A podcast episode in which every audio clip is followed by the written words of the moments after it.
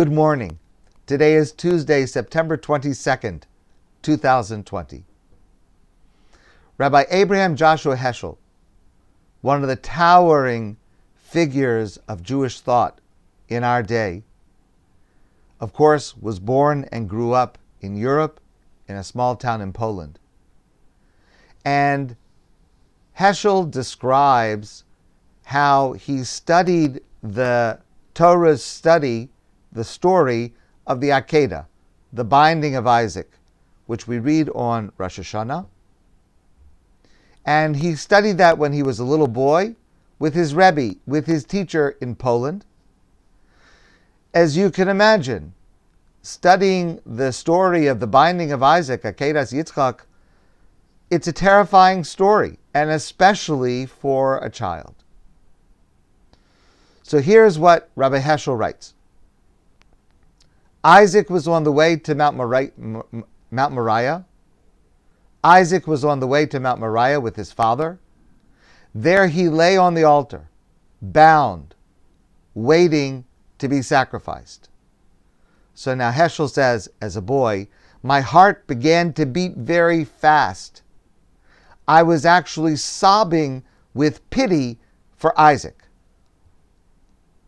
And then the pasuk continues Behold, Abraham now lifted the knife. And Heschel says, How my heart froze within me with fright. But suddenly the voice of the angel was heard Abraham, lay not your hand upon the boy, for now I know that you fear God. And here Heschel says, I broke into tears and I wept aloud. My Rebbe asked me, Why are you crying? You know that Isaac was not killed. I said to my teacher, I said to my Rebbe, still weeping, But Rebbe, suppose the angel had come a second too late. The Rebbe comforted me and calmed me and told me that an angel can never come too late. But then Heschel, as an adult, adds the following Yes, an angel can never come too late. But we, made of flesh and blood, we can come too late. And then he reminds us of the famous play, an amazing play, worth reviewing now before Yom Kippur. Our Town by Thornton Wilder. The play is about a woman, Emily, who died at the age of 26 and she is given the opportunity to come back and relive one day of her life. And she picks her 12th birthday. And suddenly she's at home again. And she sees her mother preoccupied and cooking. And her father returns from work and he's worn out after a long day at work. And only Emily is aware of the preciousness of the passing moments. Time passes by with the members of the family not paying attention to each other, seemingly unaware of each other's presence. And it's almost more than Emily can bear because though they cannot hear her, she is an apparition but she cries out, Mama, just look at me for one minute. Just look at me as if you really see me. 14 years have gone by that I have been dead. And now, just for a moment, look, we're all together, Mama. We're all happy for one moment. and no one hears her.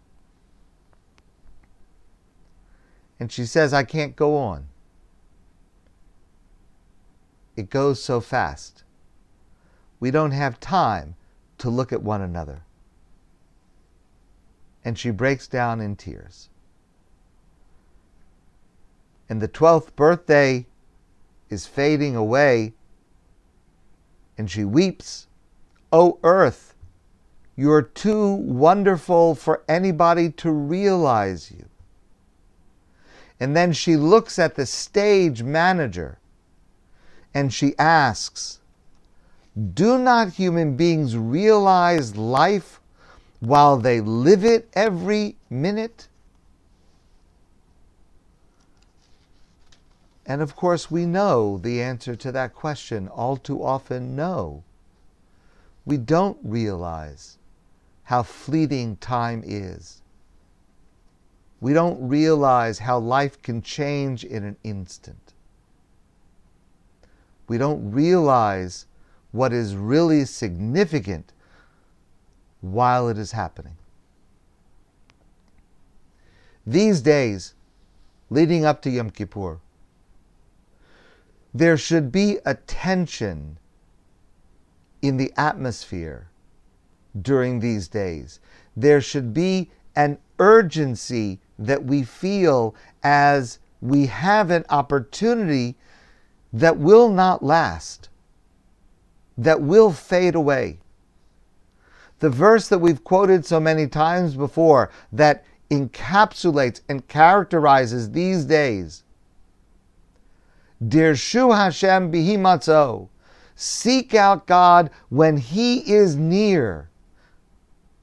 Now, of course, God is always available. But these days, between Rosh Hashanah and Yom Kippur, these days, there is a greater ability to approach God. There is a nearness that we do not have during the rest of the year.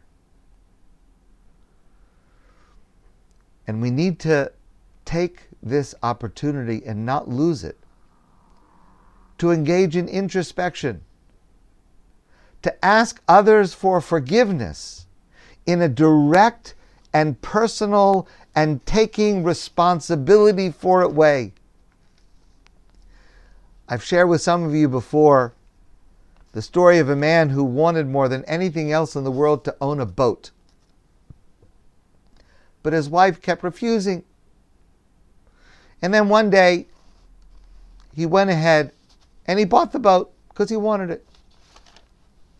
And his wife was very angry. So he said to her, I'll tell you what, in the spirit of an apology, why don't you name the boat? And the wife said, I accept your apology. And when her husband went to the dock for his maiden voyage, he saw the boat's new name painted on its side, and the name of the boat is For Sale. So often we engage in pseudo apologies or unapology apologies but to just say it directly and take responsibility and mean it and really try to do better. These are the days for that. These are the days to plot where and how we will change the course of our lives.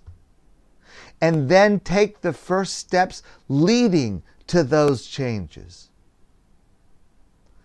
And perhaps most importantly, these are the days to be forgiving of others, to be patient with others, in order to deserve that we should be able to ask God to treat us as we treat God's children. We can and should do this at any time of the year. But the special invitation Dirshu Hashem bihimatzo. Seek out God when He is close. That extends through Monday. We only have a few days. we dare not come late. Only an angel can never come late. We have to make sure that we do not come late for this opportunity. My friends, I want to wish you a great day. I look forward to seeing all of you soon in person. I urge you to be careful and to stay safe. And most of all, like Emily in our town, let's have the awareness while we can do something about it of how precious and valuable these days are. Dirshu Hashem behimatzao. And let's take advantage of the amazing opportunity we have now through Yom Kippur. Have a great day.